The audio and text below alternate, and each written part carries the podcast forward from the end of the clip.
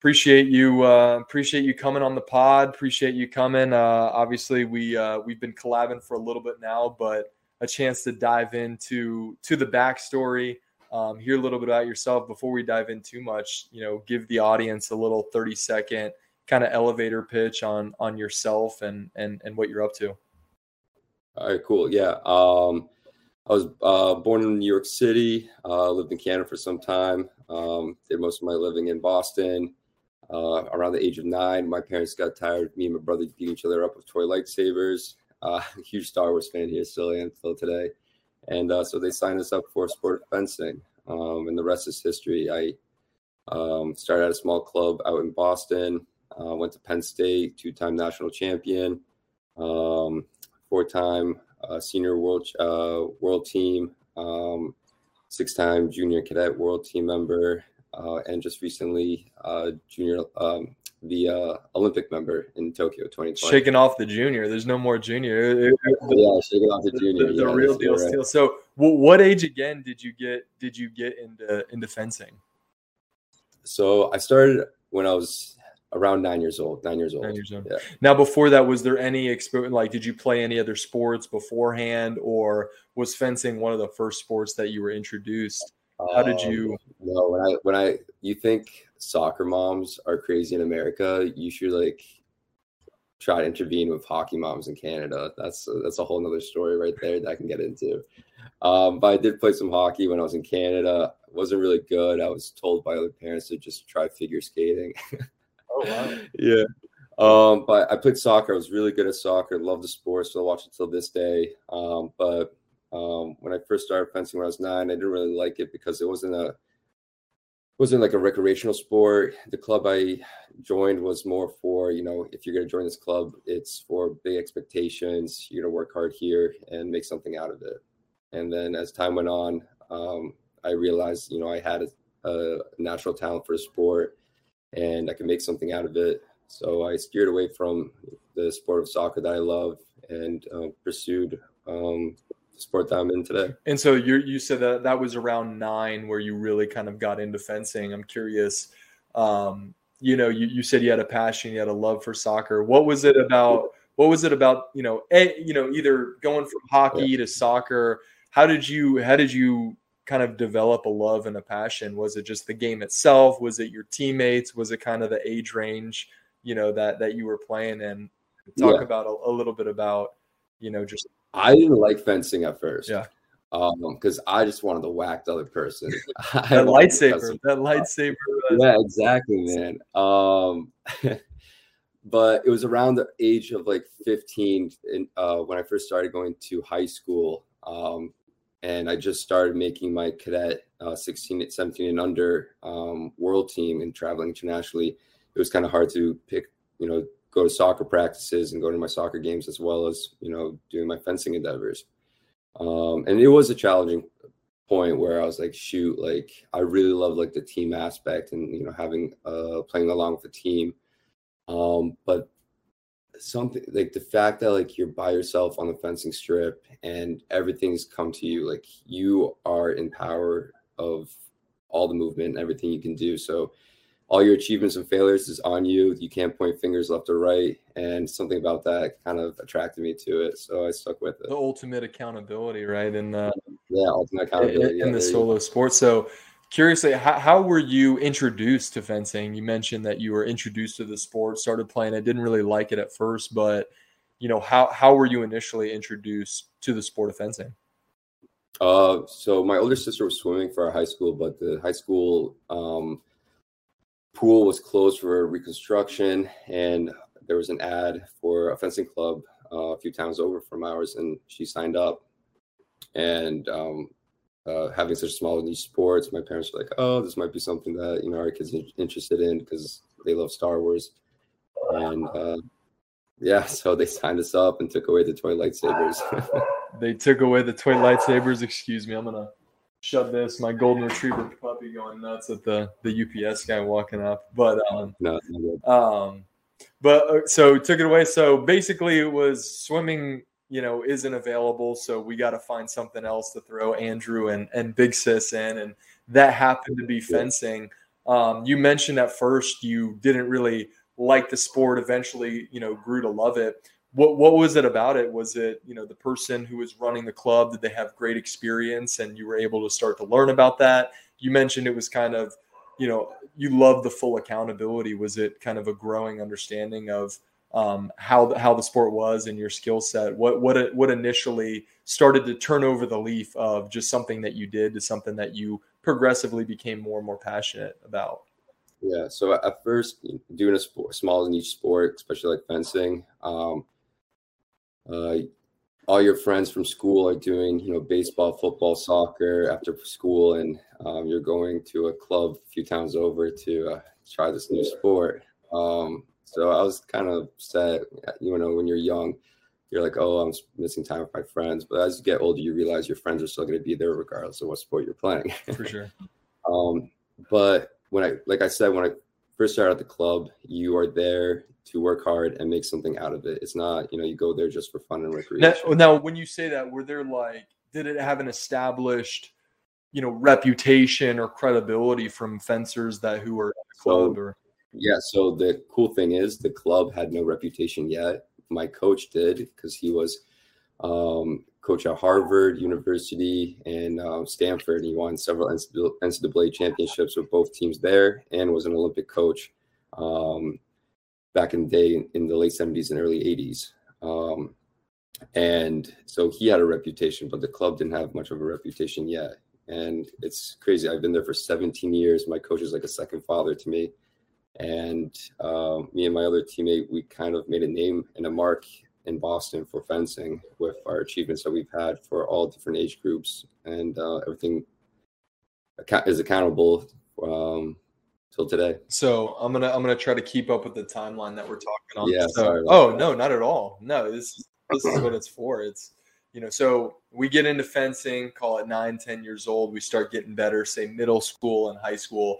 When you know, talk about, I guess, a match or a practice or an instance where, as you're developing kind of middle school into high school, where, you know, you realize, like you mentioned, that you had some skill sets, you had some talents. You know, when did you first kind of realize that, you know, this is something that I could be pretty special at? So going back to like how, you know, when you join the club, it's about expectations. It's, my coach was very big on detail and discipline. The way you carry yourself wasn't just in the gym, but outside of the gym too. It's a persona. It's a gentleman's sport. It's an honor sport. So there's a certain way to carry yourself in and outside of the fencing venue. And, you know, as I got older, I realized, I think it was around like, can you hear me? Yep, I got you. Yeah. I think it was around like, I was 15 years old. I was really bad at fencing until like end of middle school. I was really bad. Like the lightsaber too much. You were trying to. Yeah, my buddies that I have now on the team used to kick my ass. Can I say that? Yeah, I think I can say that. Right. Okay, cool. They used to kick my ass back at when we were like 14, 15, just before high school. And then I qualified for my first international cadet competition in Poland. And I wasn't supposed to go, but not enough people signed up. So, you know, they go down the ranking system, and I was able to go. And I don't know, I think something about being in that space and having the opportunity to be in Poland, I kind of like mentally shocked myself and put myself in a position where I was like, wow, like if I like had this opportunity, I shouldn't let it go to waste. And I got bronze at that competition, which was, my parents didn't believe it. My teammates also were like, what the hell, who is this new guy, this fencing? But like right after that, like I kind of like slingshot forward, and it was like result after result after result. And I realized like the more I put into it, the more I'm going to get out. So I think at that point is when I was like, hey, you know what? I'm just going to focus directly on just in fencing and make the most out of it. Well, and talk a little bit about the elements that go into fencing. Obviously, you said there's a way to carry yourself, you know, on and off, you know, the court, right? I don't know if it's the court. I don't know. Fencing strip. On and off the strip, right? But as you start building that momentum, you know, what was starting to build? Was it, you know, I guess talk a little bit about, you know, fencing in general, the offensive side, the defensive side, in terms of, you know, within the match, within kind of, you know, you facing off, going one-on-one, what are the elements that can make up kind of a win or loss, and where you were able to start to really build off of the, you know, the things that you were doing well that were resulting in wins? Yeah. What I like to say is fencing is the physical game of chess. You have to constantly, kind of like Formula One drivers where they're constantly thinking and thinking about like the next move they're going to be doing. It's just like in fencing as well. You're not just thinking that one touch that's happening in a few seconds. Or boxing, setting stuff up, right? Setting up maybe jabs, seeing how people react to then counter. Exactly. But not like boxing where you can, like, you know, move around and get a feeling. Like right when the referee says fence, you have to jump in and be able to respond right away. So it's a constant battle between making sure you're in the right distance and if you can push your opponent in attack or, you know, defend yourself going backwards. So in fencing, there's a rule called the right of way. If you're on the attack and someone's going back and you both score, whoever is going forward has priority. They have the right of way, so it's their touch. So whenever you're in defense, kind of like in football, you have to find a way to like stop your opponent, block your opponent, make them miss, kind of like, you know, make them fumble or get fourth down. Just anything to get the ball back and make sure you're going back on the offense so you can score and get the opportunity to get some points up. Gotcha. No, that makes a lot of sense. And, you know, for the listeners, I definitely want to outline kind of all of these nuances that are super important. So, for sure. So you would say that where you started to become better is understanding kind of the mix and match of the offense and the defensive side and putting yourself in those, you know, kind of scoring positions. How are you able to use kind of that mental aspect to start to create those type of advantages? Were there kind of moves that you started to develop that you built off of? You know, were those really new to the sport? Were they unique to yourself? Were they things that you learned from other people? How did you really start? So I'm still a huge Cristiano Ronaldo fan. And when I was growing up watching him, like, and seeing how unorthodox he played by taking like risky long shots, or just, you know, his footwork and his tactics and constantly keeping his opponents on his toes, is definitely something I took into my own fencing style. I definitely would say my fencing style is a little unorthodox to the traditional way of people fencing. I like to do high risk, high reward. So I do like a lot of radical, like parries, so blocks in the middle, like very close. Kind of like in boxing, you know, you want to, if you keep close distance with your opponent, you make them uncomfortable. And then you can react to it. Just anything of fencing. I kind of like to close that gap for my opponent. So you're like a Mike Tyson. You're trying to get up. Yeah, listen, I'm throwing a 1-2 side hit and then, you know, sneak up underneath of an undercut right underneath the jaw. Bam, exactly.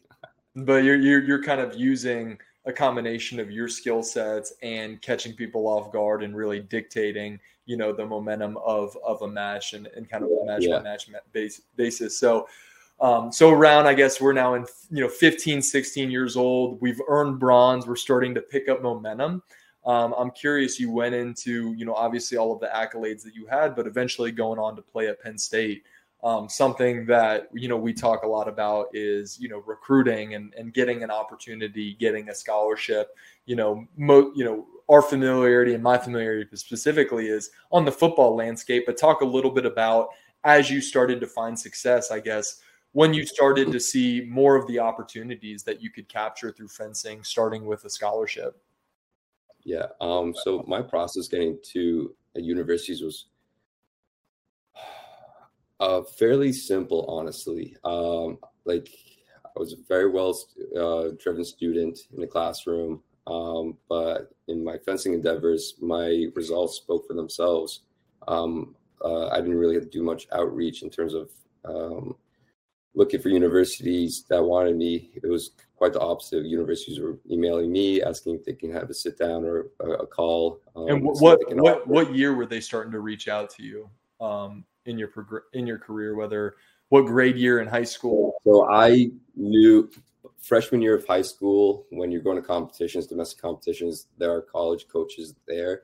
because they have their own athletes in NCAAs also competing for the national team as well. So they're, you know, they're scouting you out. They're looking, they're getting a glimpse of you. And, you know, when he sees this name repeatedly, you know, up on the medal boards, you get quite a good awareness for yourself. But they didn't reach out until like junior year is when things started like really picking up, and I was getting different offers and different universities were asking me to come visit, get an official trip to go see the campus and meet the coaches and the facility as well. And that was really cool. Definitely was really nice to see different parts of the country and see how like different campuses were. What different visits did you take? So I went to Ohio State, Columbia, Notre Dame, Penn State, a few other schools as well. But I had a feeling I was going to go to Penn State for a while. Something about it really attracted me. Honestly, I think it was the color blue. I'm joking. Navy blue. Hey, Penn State was my favorite team growing up. I used to go to games. We are. My uncle was a professor. That was like, oh, let's go. That was where I wanted to play my college ball. They told me I was a little too small. You know, Big Ten football, there's big guys. I'm about 6'3". I wasn't the monster that they were looking for in the middle, but I got my revenge. We went up to Happy Valley my sophomore year and took it to the Nittany Lions, which was kind of bittersweet, but definitely understand the allure and the history of Penn State. But you know, I'm curious of what, you know, you joked around the Navy, you know, being the Navy blue, but what made you fall in love, or what kind of initially caught your allure and attention, and I guess what solidified your decision? Definitely the atmosphere around the team. I think if you have a very close-knit team that want to engage with each other, want to stay close and have a community built within the team that kind of reaches outside, that other people can look at as examples at Penn State, was one of the biggest things I took looking into colleges. And also the campus. I mean, Penn State was a beautiful campus. I visited around the fall time, and I was like, wow, like I can totally see myself walking to class in this kind of weather. I had a few thoughts my first winter when I went to Penn State, especially trudging, like, you know, trying to get through the snow and everything. But putting that to the side, I the facility, the coach, and everything, they made the whole team when I went there and visited. They made me believe that I could achieve things that I didn't think I could achieve before going to Penn State. So you would say that it really helped you kind of in your career, in the development of your, you know, of where you stood kind of in the fencing world. What allowed you to kind of continue developing? Was it your teammates? Was it the quality that you were kind of facing on a day-to-day basis? Was it the coaching? Was it kind of the competition naturally allowed you to kind of raise your game? What would you say, you know, really helped you develop? I kind of think teammates and coach, how practices are run go hand in hand. It's just as important to make sure that practices are ran to the highest degree, and also having teammates that are putting the same amount of work as the person left to the right of them. You know, when one person gets caught slipping, it kind of is like a domino effect, and you see people slowly kind of mentally zoning out of it. So it's very important to like make sure you're going to a place where, you know, teammates are going to be holding each other accountable. And I don't know, another thing I learned when I went to school there was, it's not, you know, practice makes perfect. It's perfect practice makes perfect. You can be going to practice and being nonchalant in whatever sport it is and not get anything out of it, but just say, oh, I went to practice. But it's not going to get you anywhere. It's really the time and commitment that you put in those training sessions, whether it's in the gym, the sports specific training, you know, getting good night rest, diet, all that comes hand in hand, and that's what really excels people forward. And like, when you have all that together and you feel good about yourself, it's honestly, you're just helping your mental muscle too. Like you're helping your mentality just push forward above and beyond. Yeah. And it sounds like teammates resonating. Obviously you had played soccer in your early years and some other team sports when you can really feel and you're dependent as it's going on. But, you know, I guess give a little color or give a little context for the audience in terms of how teammates, how things work and interact on a team? Is it more like wrestling where each individual is going on with their specific match? You're kind of, you know, ranked within your team in a certain kind of order, and you're going to match up with that type of ranking from the other side. And then you have your individual matches, you know, how I guess would.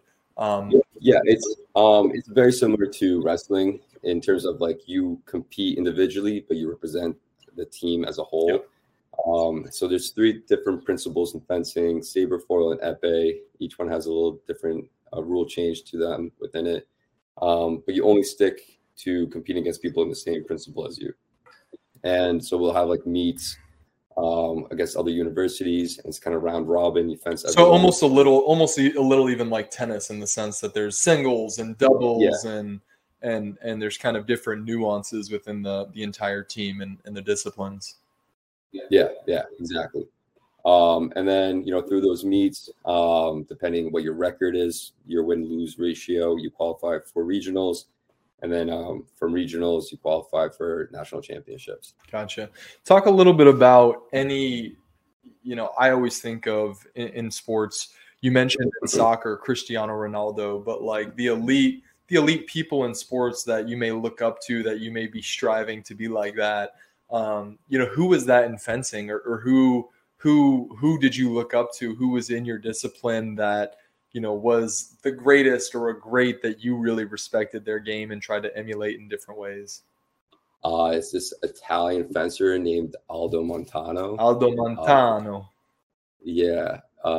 He still, I think he just retired after Tokyo. But yeah, he had this cool swagger like to him. And he never looked like he was nervous. Even when things weren't going his way, he looked good losing. Like, it was incredible. Smooth. He was smooth. Very smooth. And he looked so beautiful on the strip. Very clean, very polished, and overall very, very good athlete. And he had this crazy balance between, you know, physique and discipline in his tactics. It was something that resonated with me, and I was like, damn, this is someone I definitely wish I could have, you know, replicate his fencing style. Gotcha. No, that makes sense. And now, so we're in Penn State. We're at Penn State. We're having success. What was kind of the progression? You know, I think a lot about, especially in football, going from high school to college to the pro game. There's really distinct kind of learnings and lessons learned to be able to keep up and progress and be, you know, foundationally on the same field, and then have your own insights to really take it to the next level. Going from club into college, what were some of those biggest takeaways? And then while you were at college, when you first kind of got your bearings and you were like, okay, I'm a collegiate fencer at Penn State now to becoming a top performer. You know, what were kind of the different progressions that you felt you had to make? I felt really comfortable the second I got to Penn State. I was pretty hot-headed going to Penn State.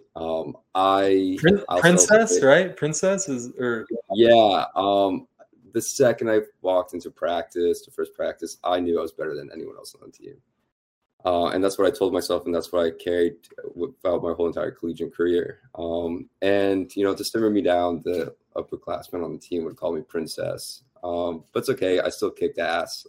And I'm sure you brought a whole new dynamic again to the team of, like, the level of intensity, the level of competition, and striving to achieve that greatness.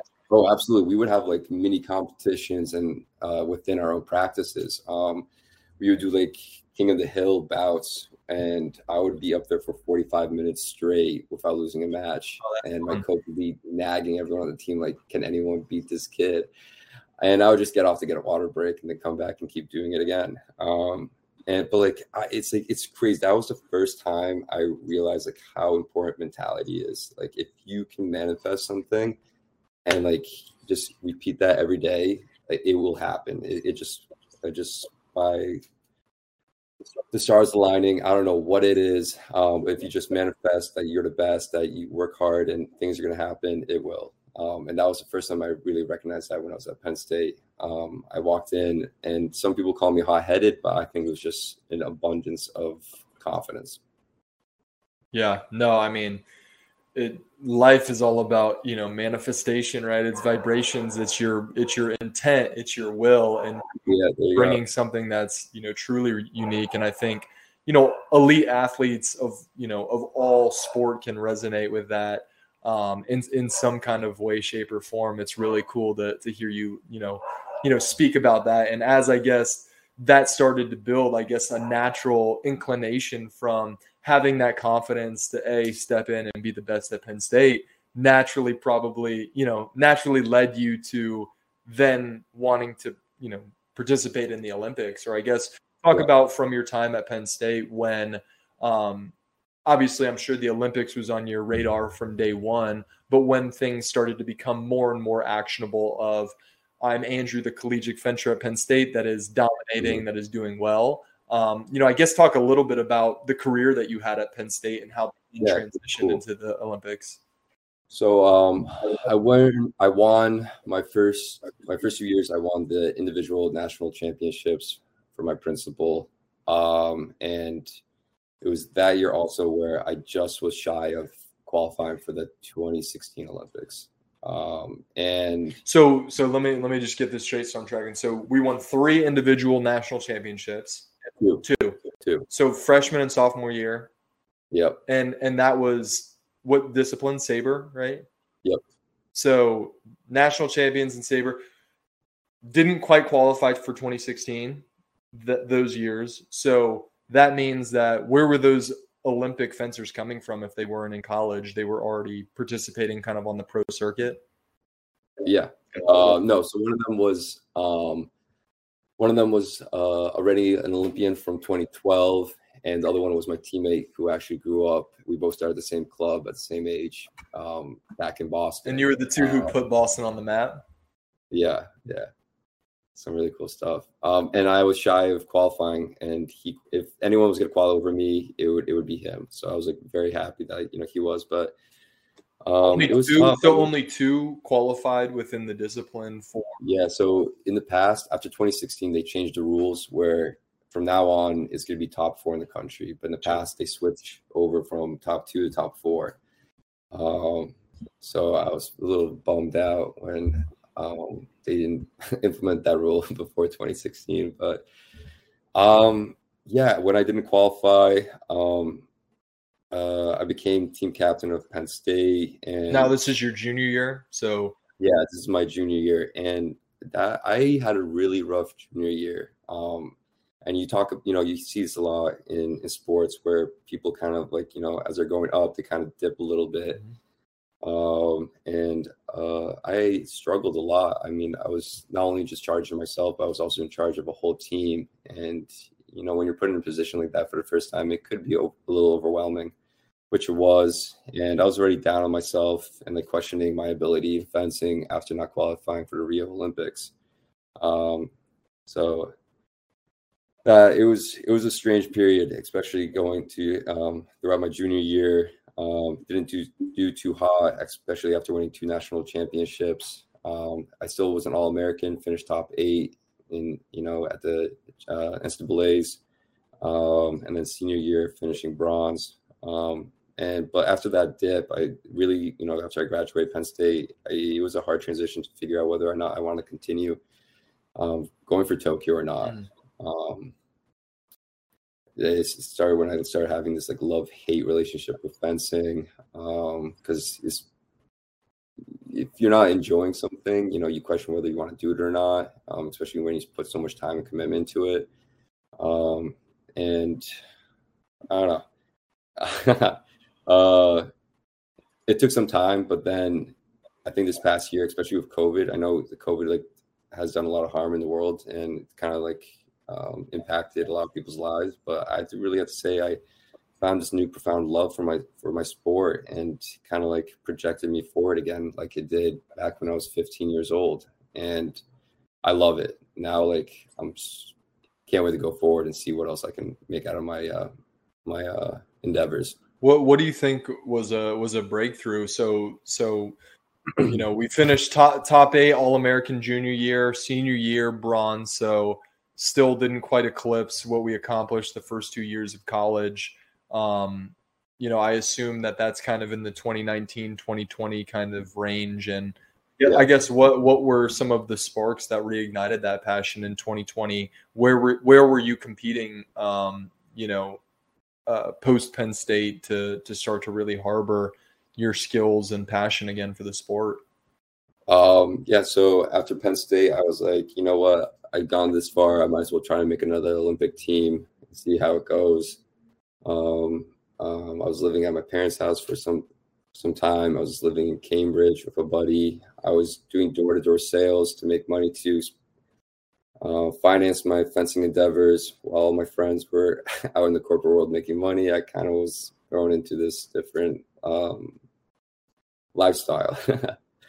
And it was tough. I mean, especially when you're like comparing yourself to other people and like seeing what they're doing, it's, you know, you question whether you're doing the right or wrong thing. And I was doing the regular competitions, so going through the senior circuit, qualifying for senior world championships, something that I've done several times in the past.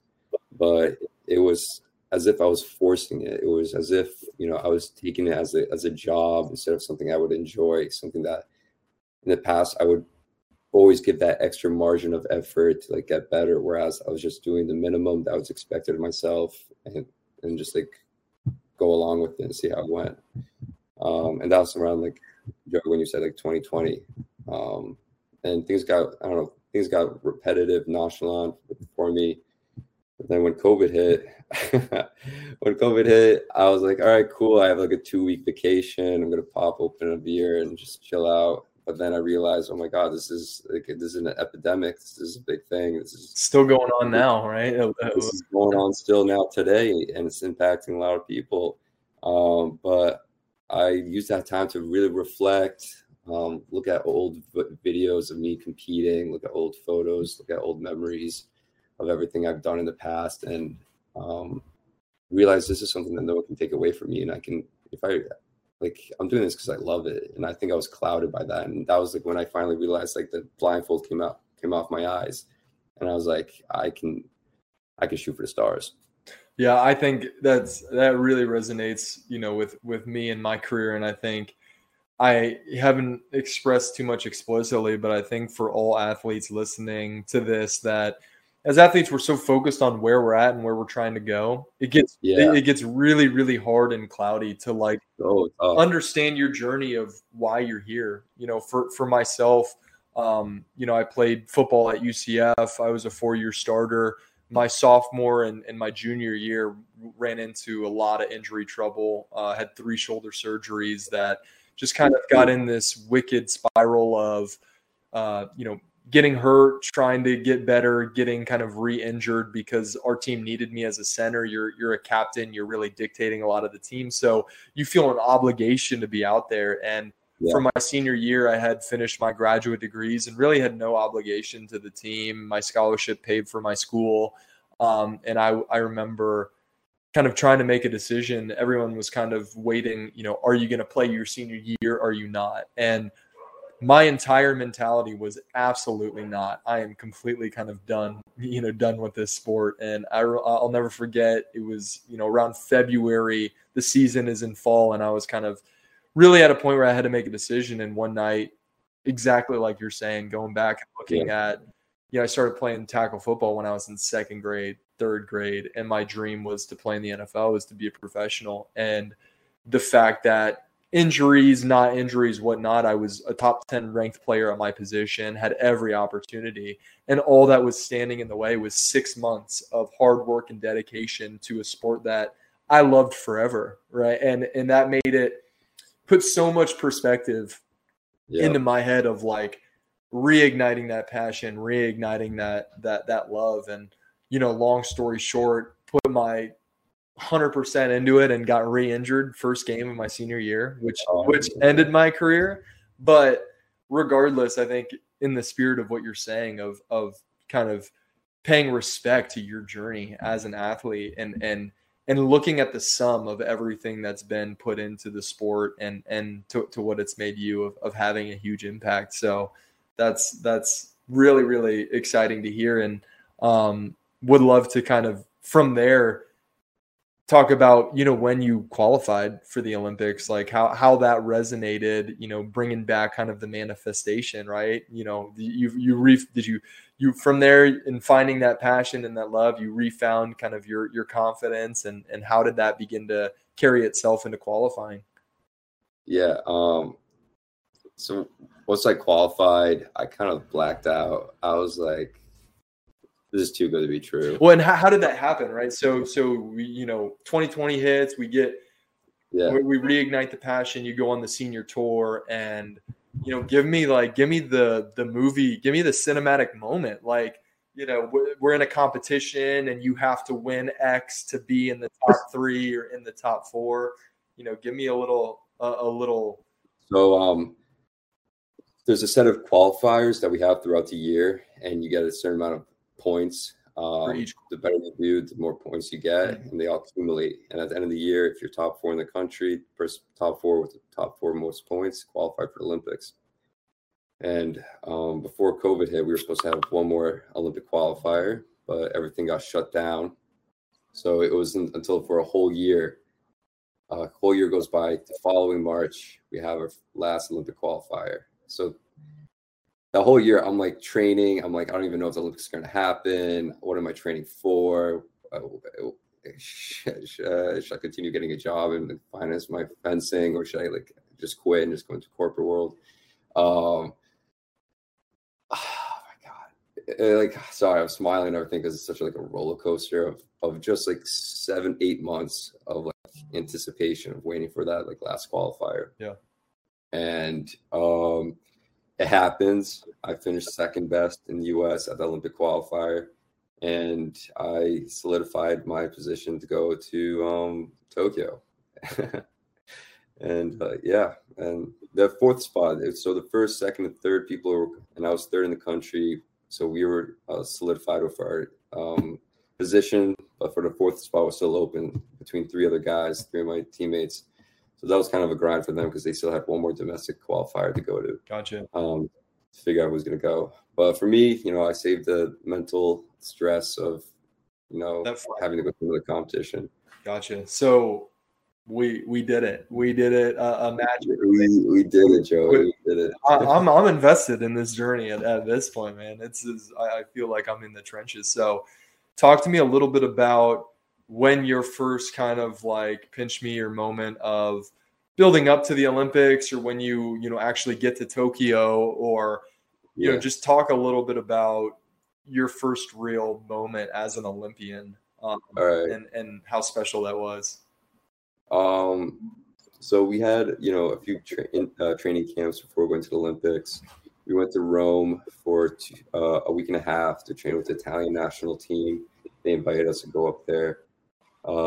And I trained with Aldo Montano, your idol, my idol. Yeah. I actually ran into him in 2016 in a, international competition. I barely lost. I like almost beat him. And I think I didn't beat him because I was going to be so shocked if I beat him. Yeah. And he like patted me on the shoulder and he's like, "You're good, you're good." I was like, "All right." So anyway, you know, fast forward, you know, 5 years later, in his training center, training with him, fencing against him, and his teammates. And that was really cool. That's, I trained before with other international teams, but, you know, just leading up to the Olympics, there's this like feeling in this air, this aroma that like you and your other teammates and other people that are going to be competing from another country, like you're all training for a higher purpose. And then we went to Los Angeles, you know, days before we went to Tokyo. We got to Tokyo. I had to wait 11 hours at the airport. Oh, apparently there was a false positive COVID result on someone who was flying with us from LA to Tokyo.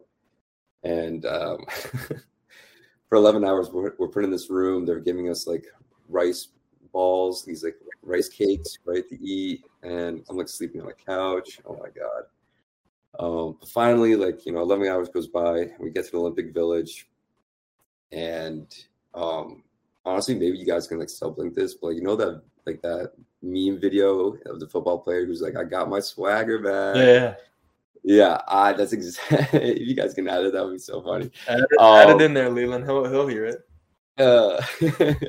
Dude, like I was like, damn, it's like 5 o'clock in the morning. No one's out. Like we just got in. We just dropped off our stuff in our apartment space with our other roommates, and we go to the 24-hour dining hall. And you walk in the street and like no one's up yet, but you can, like in a few hours there's gonna be like athlete university, like athletes walking around everywhere. So it was really cool. It was like this really like sentimental, like emotional feeling for me walking at 5 o'clock in the morning to the dining hall before. And it was the only time I didn't see anyone at the Olympics, because the other times you're going to bed early, you're waking up early, and you see other athletes. So that was something really cool. I felt like I was the only one, the first person to show up at the Olympic Village, even though everyone was sleeping. And that's when I was like, I'm going to own this. I'm going to own it. I got my swagger back. I got my swagger back. Ooh. Oh, I love it. I love it. I love it. All right. So now we're at the Olympic Village. We got the swagger back. Talk about just some of the most impactful moments that you had at the Olympics, from, different moments in matches to, your ultimate kind of final result in Tokyo. Yeah. So like we're training, it was like, I didn't get to go to the opening ceremony because the next morning we compete, and to save our legs, we decided to opt out from it. And days before that, we're training at the U.S. Training facility. When you take the bus from the Olympic Village to the training center, you do like everyone's like by themselves. A few people are talking, but I would always just put in my headphones. I actually have an iPod Nano, first generation, that I first listened to when I started fencing, and I brought that along with me. I was like, I'm just gonna listen to what I listened to back in the day, and it was like Eminem, like Crack a Bottle. Ooh, Crack a Bottle, let your body bottle. Yeah. What else is on it? It was Mike Posner, some of Mike Posner's old stuff. Ooh. All-American Rejects, Sum 41, Green Day. Green Day was big back in the day for me. So I was just like locked and loaded. I was like, I feel fresh. I feel like at ease. And I was anticipating to compete. I think the biggest moment for me was just being on the strip. The lights are all on you. Everything's dark, but everything on the strip's lit up. Mm-hmm. And that's exactly what I've been training for. It's exactly what I wanted. I was there to compete, and it's where I feel most natural. I feel the most natural as an athlete and, competing. Your heartbeat races up a little bit, adrenaline kicks in. All other athletes know this, moments before kickoff, moments before the fencing bout starts or anything happens, the match starts. And I felt alive, and I honestly, like, it's strange. Like most people, like, get really like nervous and everything. I didn't. I was so at ease. I felt so composed, and I was ready to rock and roll the second I got on the syrup. And so, we did. How long over the course of the Olympics was your kind of competing timeline? How many days was that, and where did we finish? Yeah. So individual, everything's one day, individuals is all one day. Then you have a 4-day break, and then you have the team event. You finish all that. And then boom, the next day you get sent home. Cause you had 48 hours to get sent home by the Japanese government. There's no, there's no lingering around. There's no lingering around. Yeah. So I was in and out of there, and everything happened in a flash, but I really soaked up every single second I was up there competing. That's awesome, man. And then I guess next up is 2024. What is the mindset now, from leaving Tokyo of what's next for Andrew and his fencing journey, right? Where's the mindset? What are we doing kind of in between? Just listen, like, you're an athlete, what you got to do in the gym, how to take care of your body. I've been doing this for so long, that I'm not even like, second guess myself, whether I'm like taking care of myself. It's at this point, it's like second nature. But really just like keeping a cool head. I think mentally for myself going to Paris. Just like I said, I got my swagger back and just ride with it. Snowball effect. Keep going with it. And what does the training regimen look like? Is it daily right now? Are you taking some time? You know, as you think about kind of from now, you know, the fall of 2021 to 2024, is it going to be kind of a slow ramp? Is it pretty steady? So I did a lot of training, but you know, it was pretty much everything I was doing before Tokyo. I was, you know, lifting 4 times a week with my trainer, Mike Duran. Shout out to Mike Duran back in Boston. Shout out Mike. There we go. And he did a phenomenal job of getting me, you know, tip top shape. But now, you know, things change. I moved to New York City. I'm working. So my schedule is a little, you know, different than it was in the past, but just as long as you're being efficient, you can go forward with it. I wish I had, you know, $1.5 million like LeBron James does to spend on my body to make sure I'm recovering well. But I am doing PT now. I have, you know, a trainer here that I'm working with. I'm, you know, fencing 4 times a week, 5 times a week. I do boxing at least once a week. Just spice it up a little bit, you know, keep it on my toes and, you know, try something new. Boxing's great. Love boxing. Yeah. Definitely advise all other athletes to just give it a try. You see already a bunch of like athletes already doing it. Damian Lillard, for example, for the Portland Trailblazers. I think it's a great cardio workout and just like mentally, you know, if you just want to get some anger out, you just and footwork, right? I mean, that was like when I got really into boxing, you know, boxers and the way they move and moving in and out, you know, rotating around, kind of creating different angles that I'm sure is, you know, very relevant in fencing. But something like fencing and boxing that have in common, I think it's an art. You know, it's sure you have to be athletic, but at the same time, there's so much creativity and you can improvise so much with it that it's kind of like a dance. It's kind of an art, which I love. You can be as creative as you want. I'll definitely give 2 thumbs up to boxing. Yeah. Well, last kind of question for you as we round this out, and have loved kind of diving in and hearing your story, but what do you think fencing has given you most as a person, you know, outside of the sport? I know we talked a little bit about, you know, just the training, the work ethic, the mental side of it. You got your swagger back, the manifesting. Like, what would you say ultimately, you know, you appreciate most about the sport and what it's done for you? You know, not just as an athlete, but as a person.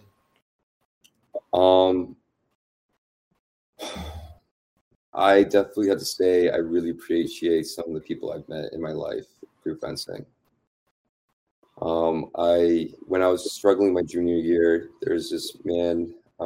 Howard Sanders, who was battling cancer, beat it twice, but eventually passed away because of the, you know, the toll that took on his body.